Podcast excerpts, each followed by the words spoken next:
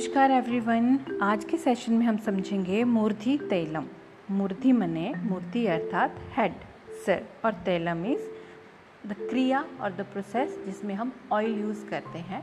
और मूर्ति तैलम में चार क्रियाएँ ली गई हैं। वो हैं अभ्यंगम, शिरोधारा विच इज़ परिषेक ऑल्सो एंड पिचू एंड शिरोबस्ती। यह क्रियाएँ उत्तरोत्तर अधिक बलवान है। मतलब अभ्यंगम से ज़्यादा एफिशिएंट शिरोधारा होगी और शिरोधारा से ज़्यादा एफिशिएंट पिचू होगा और पिचू से ज़्यादा एफिशिएंट शिरोबस्ती होगी। मतलब इनकी जो एफिशिएंसी है और ट्रीट करने की ताकत जो है वो उत्तरोत्तर ज़्यादा होगी। व्याधि एवं रुगुण के, रुगुण बलानुसार इन क्रियाओं में तेल का चयन किया जाता है। जिस, जैसे डिज़ीज़ के अकॉर्डिंग ये सिलेक्ट किया जाएगा कि कौन सी कंडीशन में कौन सा ऑयल या कौन सा क्वाथ हमने यूज़ करना है। और इसके बहुत बेनिफिट्स बताए हैं। चलिए इनके बेनिफिट्स समझते हैं समझते हैं। सो चरक सूत्र फिफ्थ चैप्टर में 81 और 84 श्लोका में बताया गया है। न खालित्यम, न पालित्यम, न केशा प्रपंथी च। बलम शिर कपाला नाम। बलम शिरम कपाला नाम विशेषण अभिवर्धते.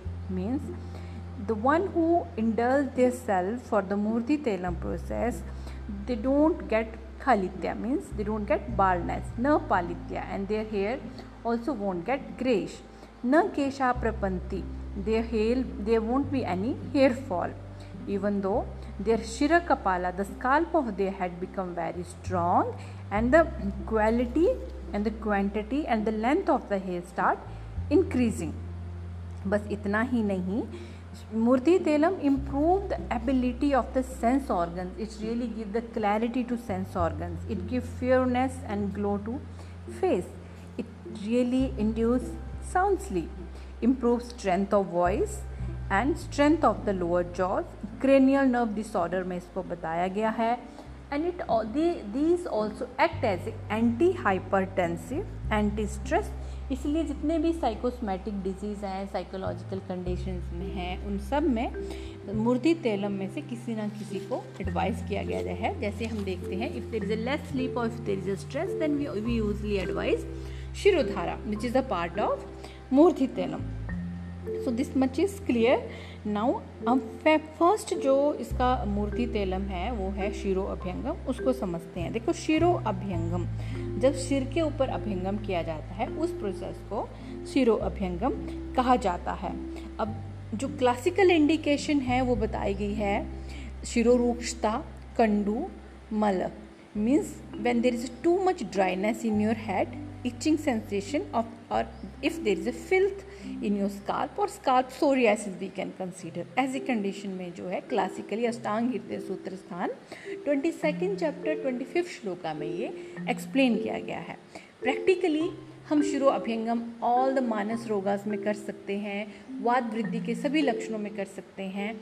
हमने देखा है वाद वृद्धि पे जब अनिंद्रा की कंडीशन होती है, अनिंद्रा की कंडीशन में शिरो अभ्यंगम इज़ रियली वेरी इफ़ेक्टिव वात शिरोशूल में, पित्त शिरोशूल में, Shirobhyangam is very effective in psychosomatic problems में भी शिरोभ्यंगम जो है बहुत इफ़ेक्टिव है।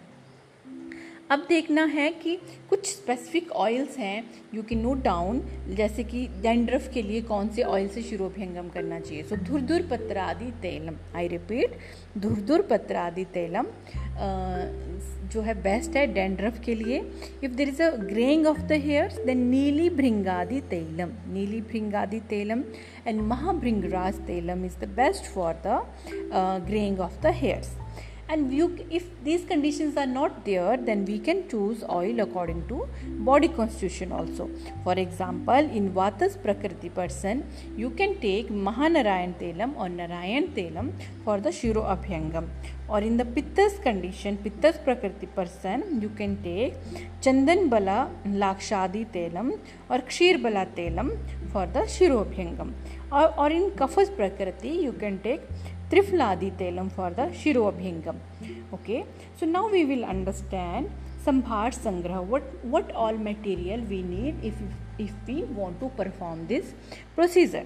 So yes, we need a room which is devoid of the dust and very strong light. We need a light light there and it should be, it should be devoid of too much direct air also we need a chair comfortable chair we need a oil according to condition or body constitution and we need a one panchkarma therapist so process is first आपने patient को examine करना है then when you have decided okay you are going to perform shirobhangam over patient just explain about the procedure so patient can be uh, prepare himself for the whole thing तो so, आपने एक बार patient को बता दिया patient procedure इनके लिए ready हो गया then you have to collect all the material and keep your room ready फिर वहाँ पेशेंट जाएगा।